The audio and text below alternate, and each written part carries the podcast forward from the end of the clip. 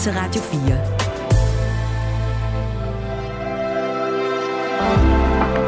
4. Velkommen til morgenrutinen. Din vært er Maja Hatt. Er det bagt med smør? Det er måske det allerbedste spørgsmål, du kan stille, når du her i det nye år skal ud og have dig noget wienerbrød. Og det er der måske en ret god sandsynlighed for, at du skal. For wienerbrød, og særligt kvalitetswienerbrød, peger dagens gæst på, er ved at blive en større trend. Sammen med dagens gæst, så kigger jeg ind i kagekrystalkuglen her for 2024 og ser på, hvad der kan blive stort i det her år. Vi kigger også lidt på det gamle år og ser, hvad der egentlig ikke behøver at komme med videre ind i det nye år, og hvad der kunne være meget skønt, der kom med videre. Det er om et kvarter, 20 minutter, at dagens gæst kommer ind til mig her i morgenrutinen. Et kulturprogram, der består af lidt om dagen i dag, en dagens gæst, som jo så kommer her om et kvarters tid, og så noget musik. Og lad os starte med det. Like a Rolling Stone med Bob Dylan. Once upon a time you dressed so fine, through the bumps of dime in your prime. Then you people call, say beware doll, you're bound to fall. You thought they were all kidding you. You used to laugh about everybody that was hanging out. Now you don't talk so loud. Now you don't seem so proud about having to be scrounging your next meal. How does it feel? How does it feel?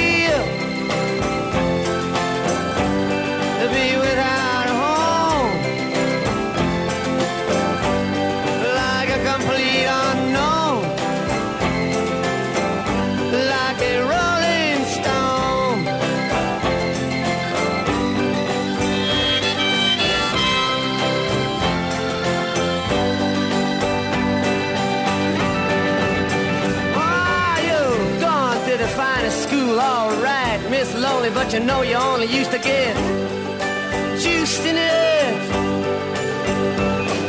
Nobody's ever taught you how to live out on the street, and now you're gonna have to get used to it.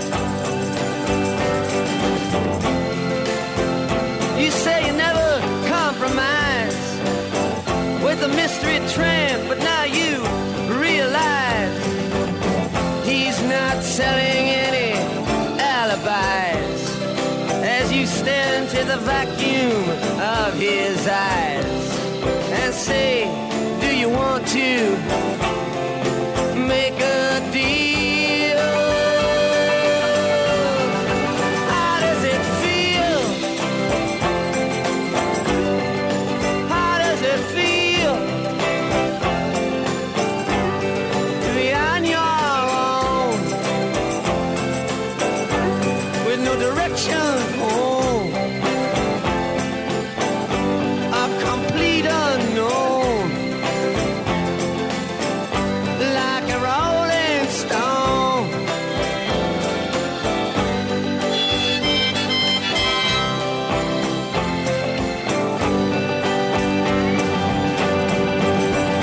Ah, you never turned around to see the frowns on the jugglers and the clowns when they all did tricks for you. Never understood that it ain't no good. You shouldn't let other people get your kicks for you.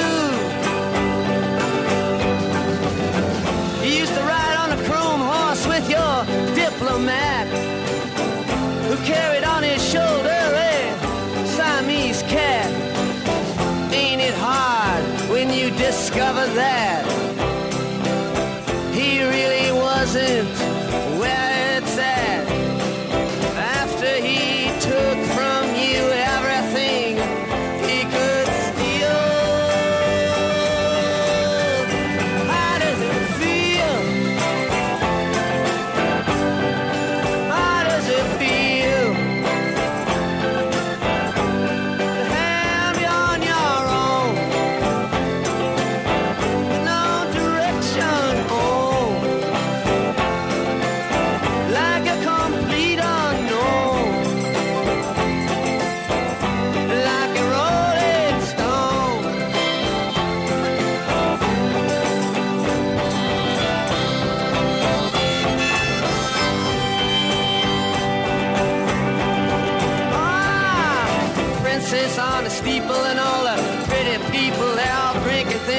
day. Got it made. Exchanging all precious gifts, but you better take your diamond ring. You better pawn it, babe. You used to be so amused at Napoleon in rags and the language that he used. Go to him now, he calls you, you can't refuse. When you ain't got nothing, you got nothing to lose. You're invisible now, you got no secrets to conceal.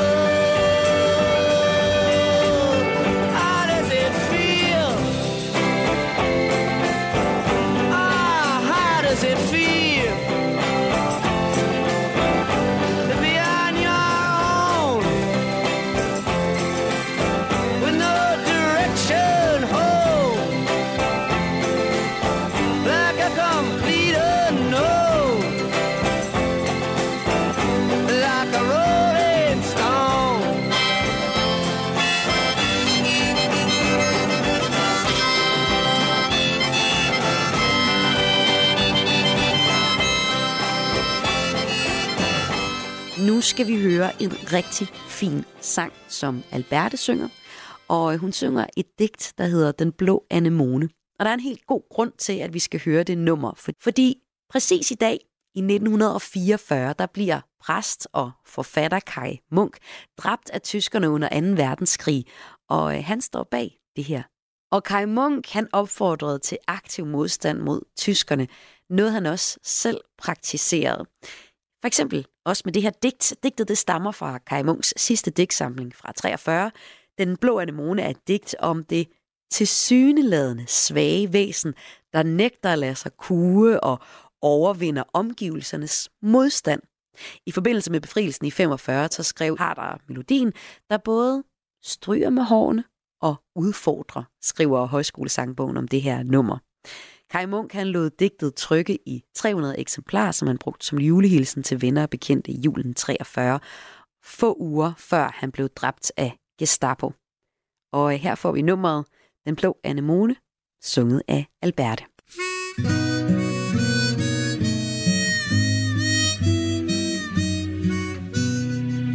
Hvad var det dog, der skete? Mit vinterfrosne hjertes kvart må smeltes ved at se det den første dag i marts. Hvad gennembrød den sorte jord og gav den med sit sølvblå flor et stænk af himlens tone, den lille anemone, jeg plantede der i fjor. På Lolland jeg den hentede, et kærtegn fra min fødeø, så gik jeg her og ventede, og tænkte den må dø. Den savner jo sit skovkvarter, sin lune luft, sit fede ler. I denne fjendske zone forgår min anemone, jeg ser den aldrig mere. Nu står den der og nikker, så sejrer selv i Jyllands grot, ukuelig og sikker, trods ensomhed og gus. Som om alverdens modgang her givet den et større vær. En lille amazone, og dog min anemone, som søens bølge skær. For denne rene farve, den er mig som en vågens dåb. Den lader mig nyfødt arve en evighed af håb. Så bøjer jeg mig der mod jord og stryger dit silkeflor. En flie af nådens trone, du lille anemone, hvor er din skaber stor. I dag er der nytårskur på Christiansborg. Og helt præcis så holder Margrethe i dag nytårskur for officerer fra Forsvaret og Beredskabsstyrelsen, 1., 2. og 3. rangs klasse, samt indbudte repræsentanter fra større landsorganisationer og de kongelige protektioner. Og Kronprinsparret, de deltager også i det her. Og det er nemlig sådan, at i årets første dage, så byder dronningen på nytårskur på Amalienborg og på Christiansborg Slot for de her særligt inviterede, som jo altså så i dag er de her officerer og folk fra større landsorganisationer. Og jeg skal faktisk også holde nytårskur om ikke så længe, så jeg har prøvet at finde lidt inspiration, men jeg vil ikke sige, at der er en helt specifik opskrift for, hvordan en nytårskur er, udover at den i royal regi er sådan ret fornem. Men det er noget, der strækker sig tilbage fra 1600-tallet. Der har det været skik, at kongehuset gennem nytårskurer og nytårstafler også har ønsket udvalgte personer glædeligt nytår. Så det er jo sådan en anerkendelse af de her mennesker. Og der er 3 dages nytårskur, og den mest berømte, det er taflet, der finder sted nytårsdag på Amalienborg for regeringen, embedsmænd og hoffets ledelse. Men de 2 mest omfattende kurer, de foregår på Christiansborg de følgende dage. Den 3. januar, der bliver de udenlandske ambassadører inviteret til nytårskur i klædt gallertøj. Så det er en ting, man skal huske, hvis man ligesom mig skal holde nytårskur. Eller, og det er jo også en meget fed ting, farvestålende nationaldragter. Dagen efter så tager dronningen så imod godt 800 personer til den store kur på Christiansborg Slot. Og det særlige ved den kur er dronningens tur fra Amalienborg til Christiansborg i guldkarret med en stor eskorte af gallaklædte garderhusarer og trompetfanfarer. Og det er jo altså så i dag den 4. januar, at det finder sted. Så til min nytårskur, der har jeg brug for en guldkarret og noget rimelig pænt tøj. Og hvad spiser man så? Lækker med. Kan jeg simpelthen bare finde ud af. Bare noget med lækker mad. Jeg prøvede at bruge den der hjemmeside Pinterest til at finde noget, og det var bare sådan noget alt muligt lækker mad. Ikke sådan noget rabarbertrifle, eller faktisk flere ting med rabarber, og æblecheesecake, og æbledessert, og jeg støtter også på ærtesuppe med kammuslinger. Det lyder også lækkert. Noget lækkert mad er i hvert fald også en del af nytårskuren. Jeg kigger på dig, du skinner som konfetti. Solen går ned. Du er en af dem, som alle vil have fat i. Hvad er din hemmelighed? Altid vind i dit hår. Festen slutter, når du går. Når der findes ingen som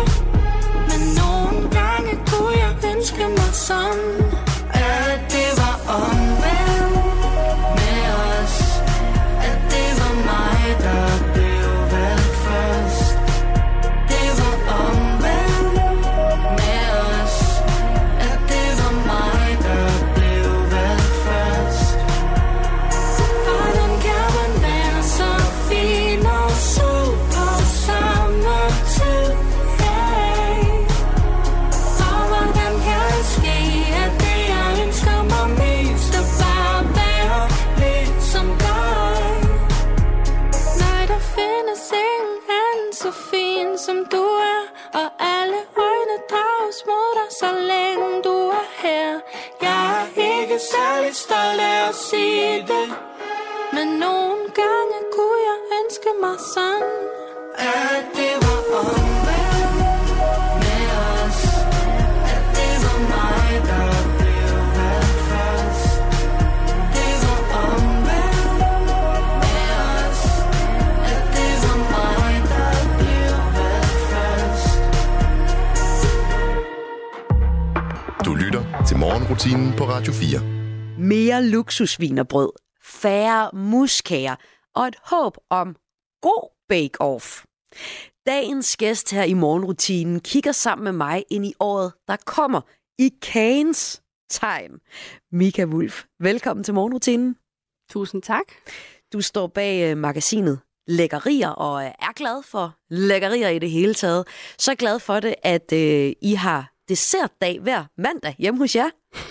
Ja, i mandags det var det klatkager. Hvordan kan man forsvare at have en dessertdag, og så med børn i huset også? Det synes jeg sagtens, man kan. Altså, jeg kunne godt have taget flere dage, men vi var to voksne derhjemme, så kompromiset blev, at det kun er en dag. Det ved jeg ikke, jeg synes, det er dejligt med dessert, men alt med måde. Vi spiser jo ikke sådan... en halv meter brownie med 4 kugler is ovenpå, men jeg synes, det er ret... dejligt at slutte måltid af med en lille bitte sød, lækker ting.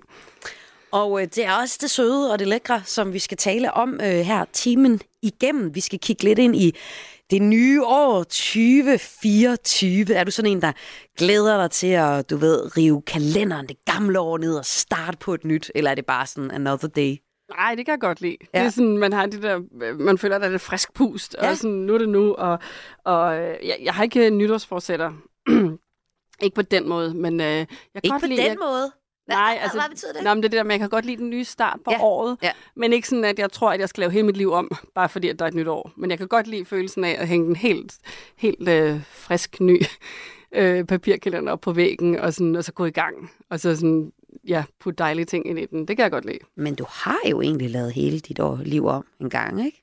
Det er rigtigt, jo, men det var ikke noget, jeg sådan havde planlagt nytårsaften, og var sådan, hvad skal jeg finde på næste år? Og det var ligesom bare noget, der kom i løbet af året. Så, jo, du kommer nemlig fra en karriere i reklamebranchen, og så skiftede du spor og uddannede dig i Paris, og Konditor. Konditor hedder det. Så kageuddannet. Ja, dessertkok uddannet. Ja. Og så står du altså bag magasinet Lækkerier. Og med den viden, ikke reklamebrancheviden nødvendigvis, men magasinet Lækkerier-viden og dessertkok-viden, den skal vi bruge til at kigge ind i spåkuglen og kigge lidt ind i det nye år. Og vi skal også se lidt tilbage på det gamle, for det er altid der, man kan se tendenserne, der peger ind i det nye.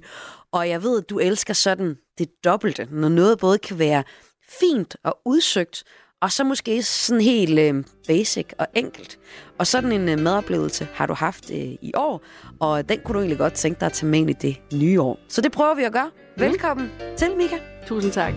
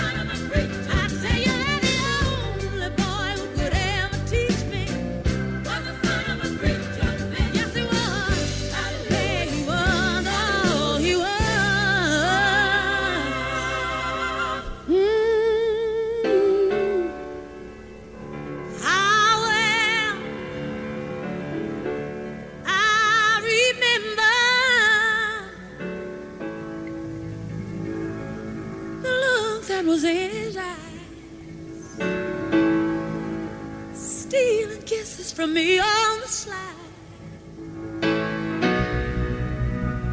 taking time to make time.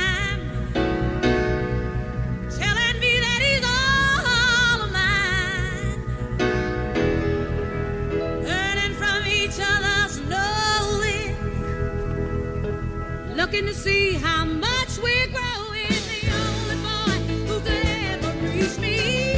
I'm a flower, I'm hanging at the only boy who could ever teach me. I'm a kind of a great guy, yes he was. How dare he was, he was. Hallelujah, hallelujah. Kind of a great guy.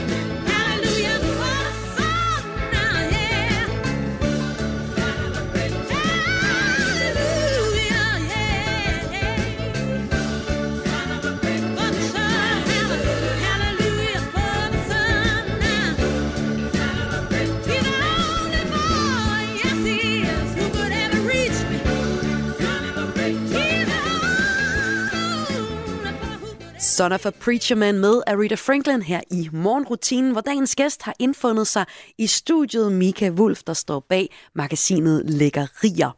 Og jeg har inviteret dig med, Mika, jo fordi at jeg tror på, at du er den helt rette til at kigge ind i kageåret 2024.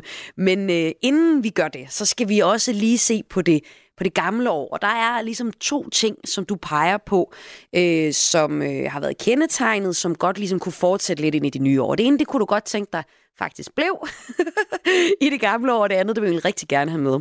Lad os starte med det, du godt kunne tænke dig at få med ind i det nye år. Det er kvalitetsvinerbrød. Hvad er det? Det er jo vinerbrød, men som er lavet med rigtige råvarer, altså smør primært, ikke? Og sådan ellers dejlige ting. Er alle vinerbrød ikke lavet med smør? Nej, det er det slet ikke. Det meste vinerbrød, man kan købe, er lavet med margarine eller palmefedt, palmeolie, alle mulige former for alternativer til smør, fordi smør er jo vildt kostbart og dyrt med god grund. Så dit helt almindelige stykke vinerbrød, du møder i bageren, er ikke nødvendigvis bagt med smør. Okay, så vi har jo ligesom set mange år, hvor det hed surdejsbrød, og corona kom, og så skulle vi lære at lave surdejen selv. Den har vi for længst glemt. Men nu mener du så ligesom, at tiden er for vinerbrødet.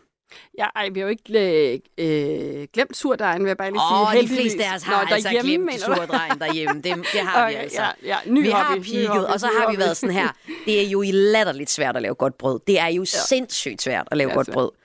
Ja, men det jeg egentlig mente, var, at vi har jo heldigvis ikke glemt det ude i bagerierne. Nej, altså sådan, det er rigtigt. Der bliver ved med at poppe nye gode bagerier op, hvor det er, at det bager nogle dejlige surdejsbrød. Og også begynder at bage meget vinerbrød. Ja.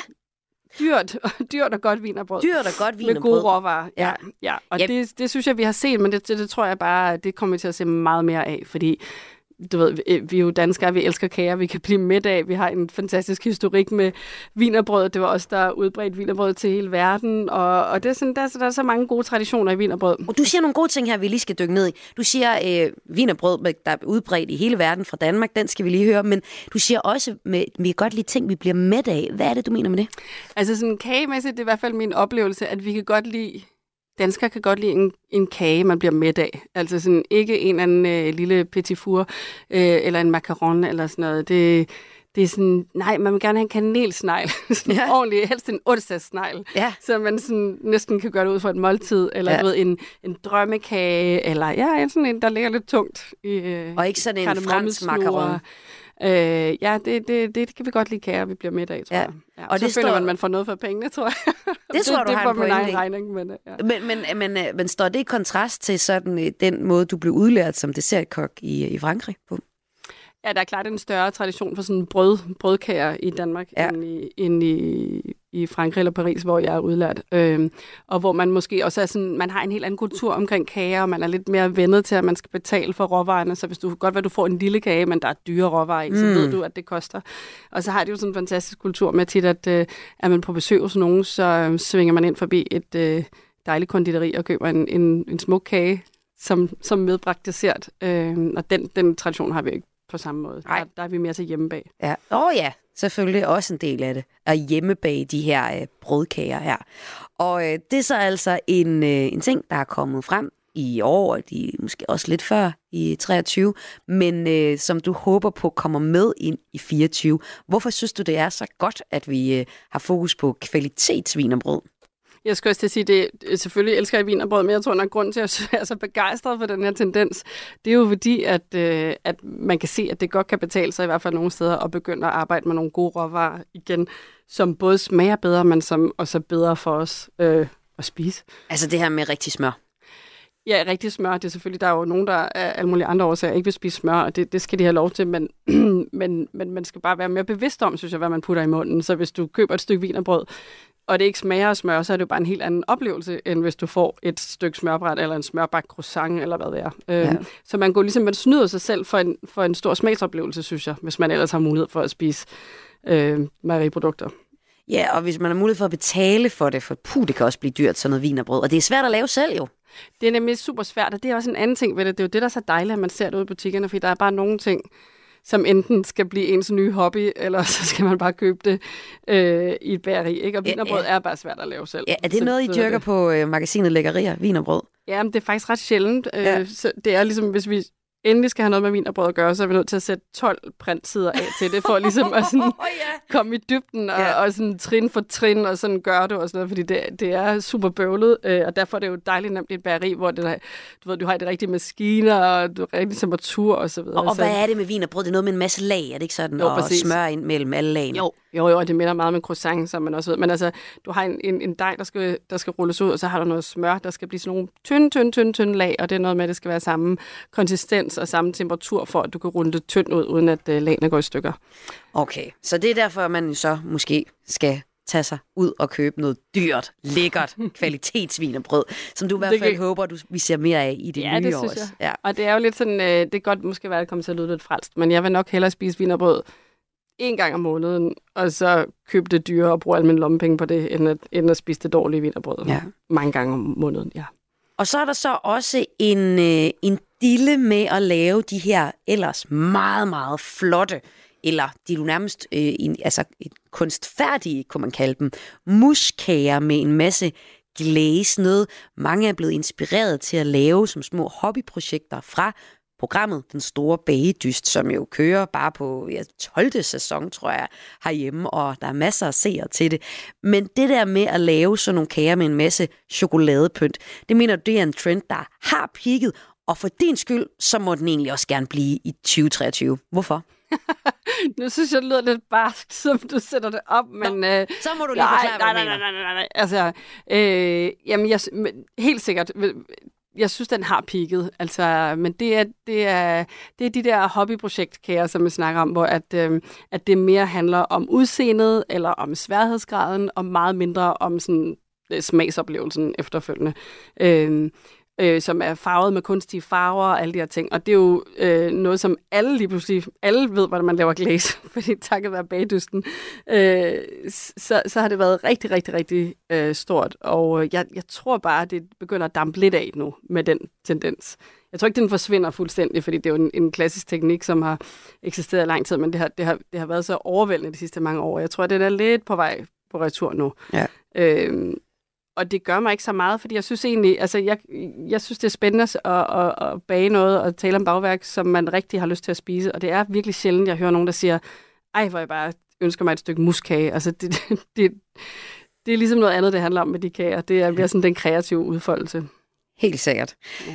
Vi skal tale mere om kager, og jeg har faktisk også lige et hængeparti, for du skal også lige fortælle mig om, hvad det var med den dansker, der tog ud i verden og underviste verden i Danish pastry. Og så skal vi høre om en stor madoplevelse fra 2023, som du egentlig gerne vil tage med ind i 2024. Det handler om pandekager, men alt det her, det tager vi lige efter et nummer. Det hedder Den Dejligste Boy, og her er det Benjamin Hav.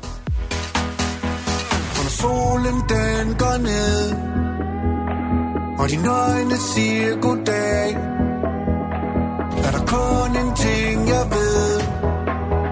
Du er den dejligste boy i byen. Jeg sagde Bente, for jeg har glemt, hvad du hed. Nogle folk, de er spændende. Nogle folk, de har glemt kærlighed. Men du ved godt, det går jo nok, det går jo nok. Jeg kan huske dine øjne. Du ved godt, det går jo nok, det går jo nok. Du er den dejligste boy. Hvad laver du, mon her, onanerende dreng? ordinært retarderet dreng. Jeg er glad, og det er lige meget hvad. Bare kommet for at have det lidt sygt, så du advaret. De har lavet bull og bass i den buk, små børn. Det er fake med den, luk døren. Dejlig film, vi er på vej til Cannes. Men om jeg gider høre input, nej for fanden. Rolig, du er trolig bitter. Tøjet bob, men der er gode ting ved dig. Dag dit fag med den taglige sjæl. Du kan jage dit flæs, der hvor solen ikke skinner. Sig du er dum, så du tilgivet. Livet er for kort til det blæspil. Gider ikke at høre om, at du måske vil smile, mens du er helt stille, for du ved, at solen den går ned. Og dine øjne siger goddag. Er der kun en ting, jeg ved. Du er den dejligste boy i byen.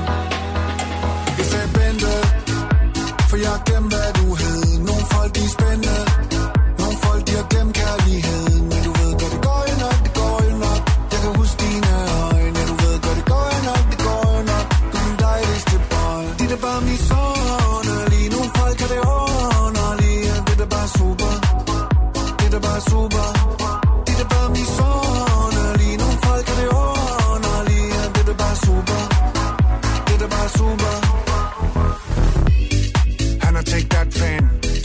Svin og en haskage. Prøv at tage liv på at sige, hvad du havde. Om jeg gider høre på det, er du fat svag.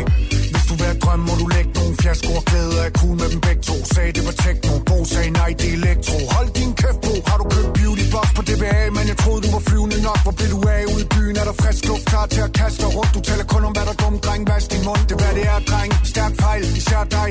Har du lyst til at smile? Desværre nej.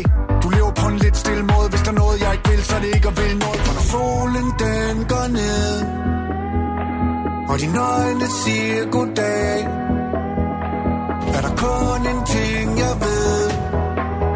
Du er den dejligste boy i byen. Jeg sagde Bente, for jeg har glemt, hvad du hed. Nogle folk, de er spændte. Nogle folk, de har glemt kærligheden. Men du ved godt, det går jo nok, det går jo nok. Jeg kan huske dine øjne. Du ved godt, det går jo nok, det går jo nok. Du er den dejligste boy. Dit er bare min sorg.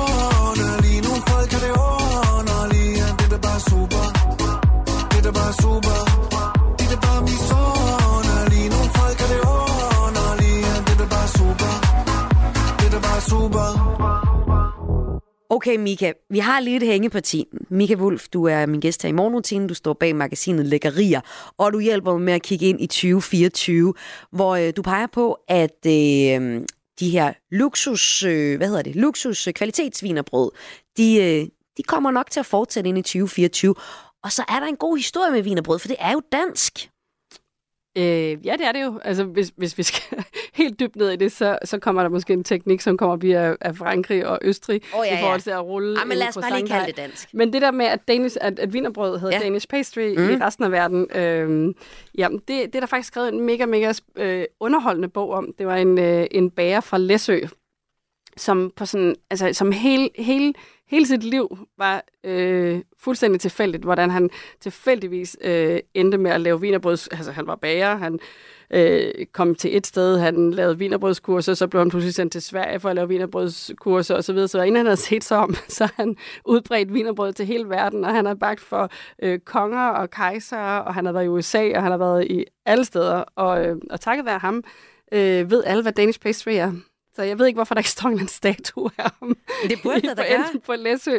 Der er en lille bitte sektion om ham, tror jeg, på et museum i Læsø, og det er så det. Men, det vil jeg gerne synes, han er lidt overset. Ja, altså, ved du hvad, hvis du siger, du ikke har noget 2024 forsæt, men det kunne da være, det var det, vi skulle have som forsæt. Ja. Jeg er med. Vi søger nogle fonde for at lave en fed statue eller noget kunstværk, der ligesom repræsenterer ham, ikke?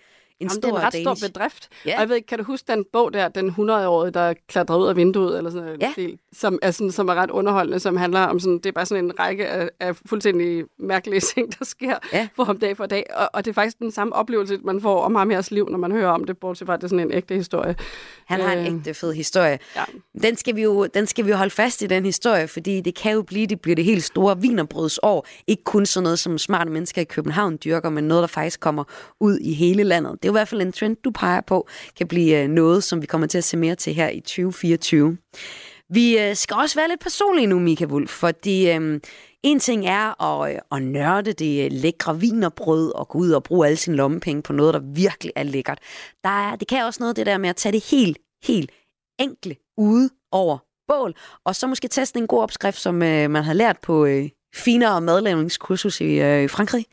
Du har haft en god oplevelse med pandekager over bål i år, som er lidt også noget andet end fine muskager og så videre. Hvad var det for en oplevelse? Jamen, du spurgte mig jo sådan, hvad var den bedste madoplevelse, og jeg er jo sådan en madmenneske, så jeg har virkelig haft mange gode madoplevelser, synes jeg, i 23.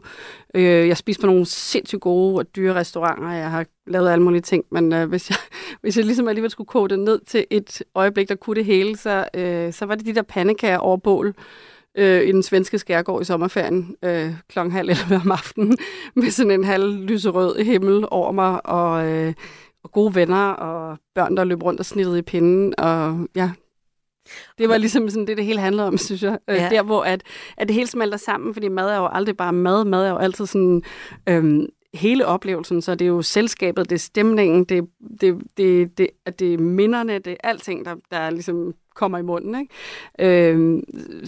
Så de der pandekager, de smagte bedre end bare almindelige hverdagspandekager. Men det er ellers nogle pandekager, som du har lavet nogle gange, fordi det er en opskrift, du har taget med dig fra din uddannelse, ja, som dessertkok. Ja, ja. Jeg har jo gået på sådan en rigtig fin fransk konditorskole, og det synes jeg er super fedt og spændende, og jeg har jo lært en masse teknikker. Og så elsker jeg lidt det der med, at det behøver ikke være fint, men man sagtens kan tage en masse ting, man har lært derfra, og så sætte sig ud og lave det over et bål, for eksempel. Så man ligesom kan vise, hvad det kan rumme faget, og det ikke kun behøver at være sådan noget med snorlige glas og, ja, apropos, og glasur, der sidder helt rigtigt. Men at man ligesom sådan, det handler også bare om at få sådan nogle færdigheder, og så selv gå ud i verden med dem, og sådan koble dem til de situationer, som man selv godt kan lide.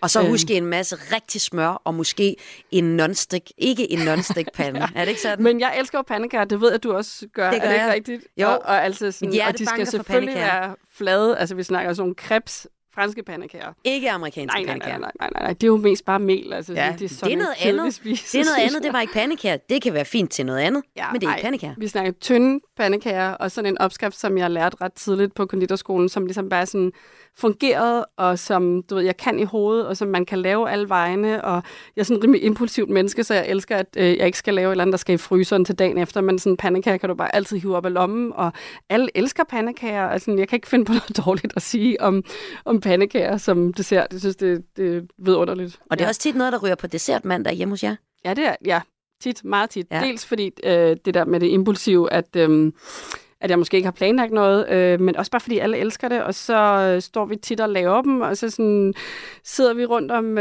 køkkenøen, og så snakker man imens og hygger sig, og så kan alle vælge, hvad de vil have på deres crepe, og vi har sådan en i familien, som er sådan en klassiker, som er crêpe beurre sucré, altså hvor man steger sin pandekage, vender den om, når den har bagt på den ene side, og så smelter man lige en klat smør, og så drysser du sukker på, mens den stadig er på panden, og så folder du den sammen, sådan så det der smeltede smør og sukker, det bliver til sådan en slags lys karamel nærmest. Ej, altså det smelter sammen. Jeg kan se, og så spiser du det lige nu. Altså ja, den der, og så de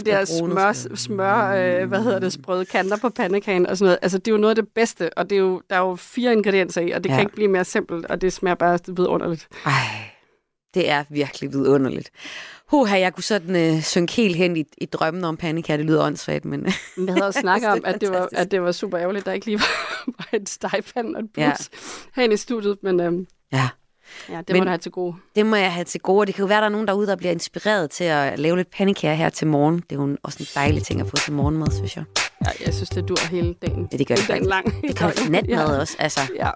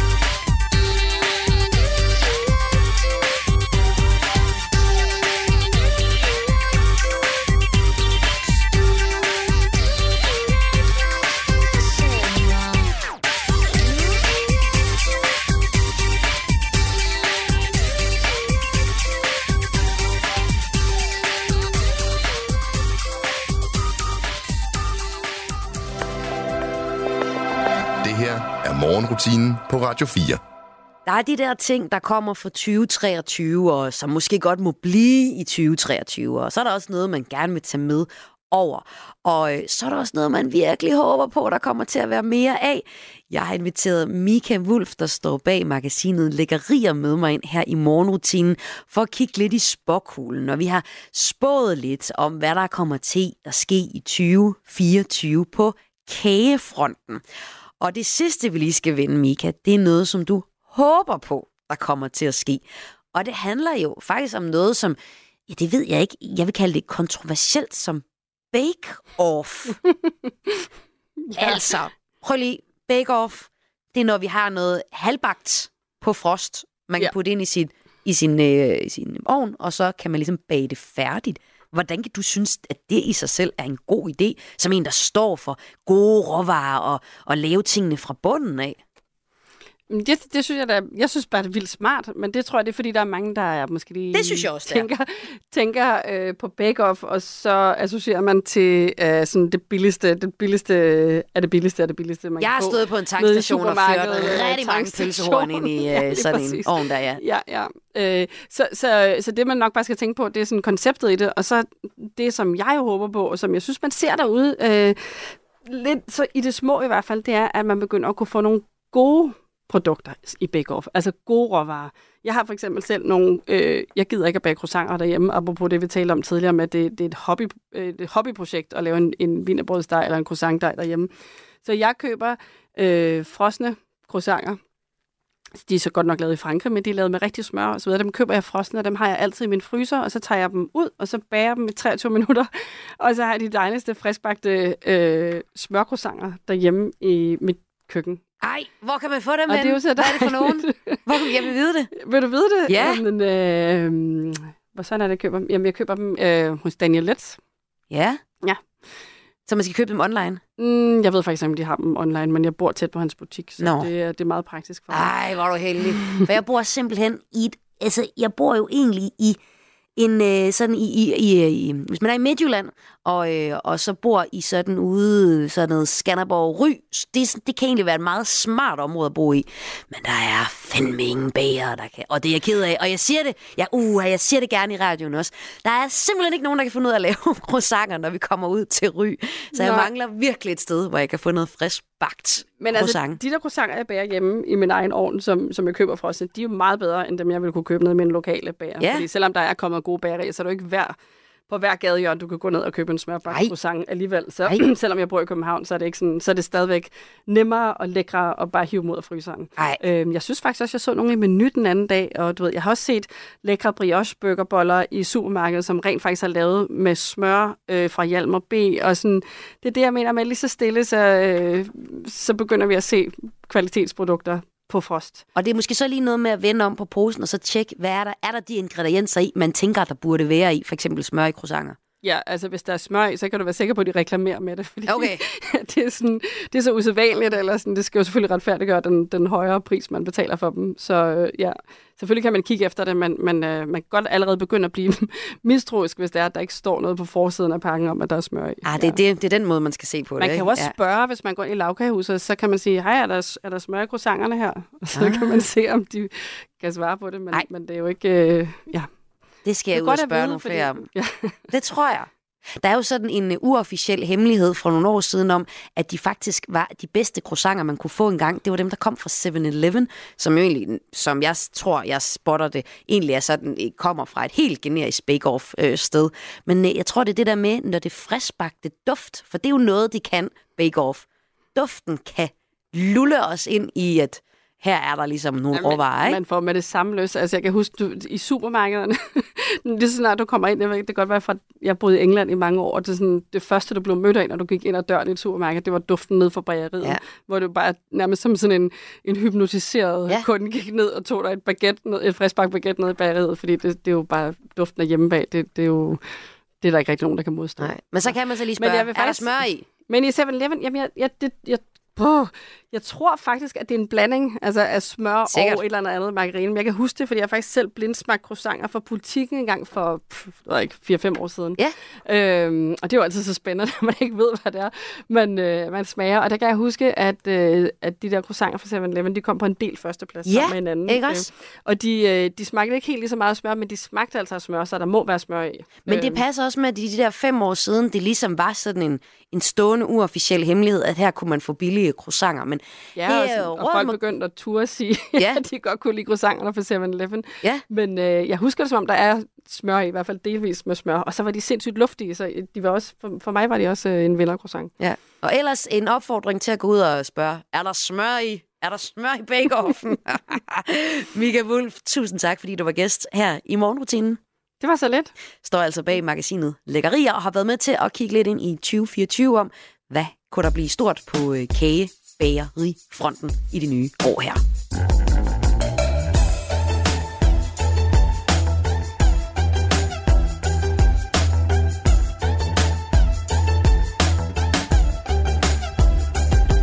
Når det hele bare kører i nul, så tænker jeg på dig. Når jeg bare kører rundt og føler ting i et hul, så savner jeg dig. Når det kører afsted, og det kører mig ned i en uendelig tunnel, springer du op og falder ned og siger, man faktisk ikke kan bære sig selv. At man faktisk ikke kan klare det selv. Vi tog op gennem skyerne med drømme, der kan bære sig selv. Jeg kan faktisk ikke klare mig selv. At jeg har fået dig, tænker det lykkes mig sikkert. Jeg vil aldrig nogensinde, aldrig nogensinde sige farvel. Gud, hvor gør du det godt, min himmeljuice, min himmeljuice. Du løfter mig op, Gud, hvor skal du have tak, min himmeljuice. Du løfter mig på plads. Gæt, hvem der har et problem, snakker ikke om hash. Prøv lige at gætte, hvem der har et system. Prøv lige at få det på plads. Hvem kan løfte sig op over byen og fortælle mig, hvordan man bliver væk? Tak fordi du samler puslespillet. Jeg fatter ikke en bræk. Jeg fatter ikke en bræk. Gud, hvor gør du det? Jeg banker på dit lager og håber, hvor du pakker mig væk. Min himmeljuice. Jeg fatter ikke, jeg er en bræk. Vi tukker ned igennem byen, du skal altid være ved dig selv. Jeg vil aldrig nogensinde, aldrig nogensinde sige farvel. Gud, hvor gør du det godt, min himmeljuice, min himmeljuice. Du løfter mig op, Gud, hvor skal du have tak, min himmeljuice. Du løfter mig på plads.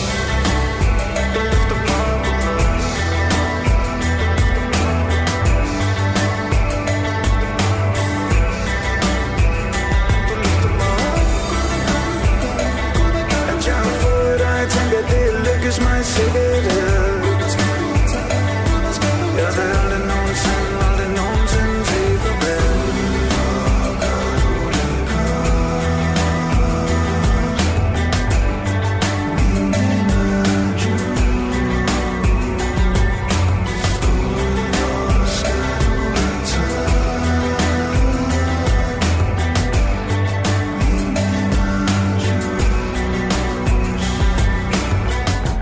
Himmeljuice med hugorm her i Morgenrutinen, som lige er ved at være færdig for i dag.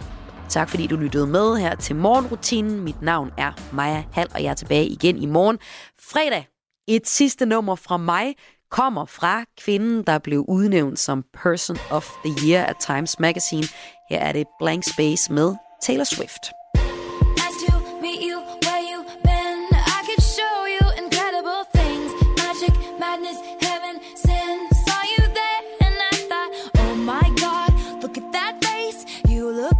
My next mistake, love's a game, wanna play. New money, suit and tie, I can read you like a magazine.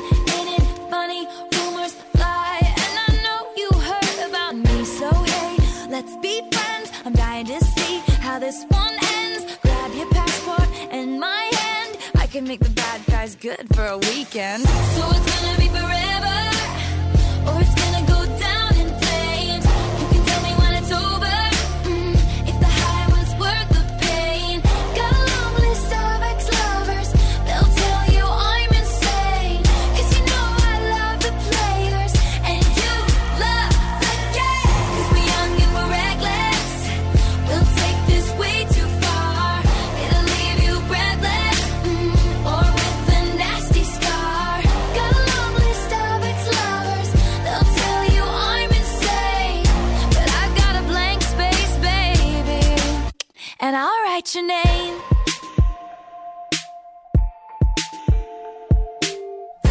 Cherry lips, crystal skies, I could show you incredible things. Stolen kisses, pretty lies. You're the king, baby, I'm your queen. Find out what you want, be that girl for a month. Wait, the worst is yet to come. Oh no. Screaming, crying, perfect storms. I can make all the tables turn. Rose garden filled with thorns. Keep you second guessing like, oh my god, who is she? I get drunk on jealousy, but you'll come back each time you leave. Cause darling, I'm a nightmare dressed like a daydream. So it's gonna be forever, or it's gonna go down in flames. You can tell me when it's over, if the high was worth the pain. Got a long list of ex-lovers, they'll tell you I'm insane. Cause you know I love the players, and you love the game. Cause we're young and we're reckless, we'll take this way too far. It'll leave you breathless, or with a nasty scar. Got a long list of ex-lovers, they'll tell you I'm insane. But I've got a blank space. Du har lyttet til en podcast fra Radio 4. Find flere episoder i vores app, eller der, hvor du lytter til podcast. Radio 4. Ikke så forudsigelig.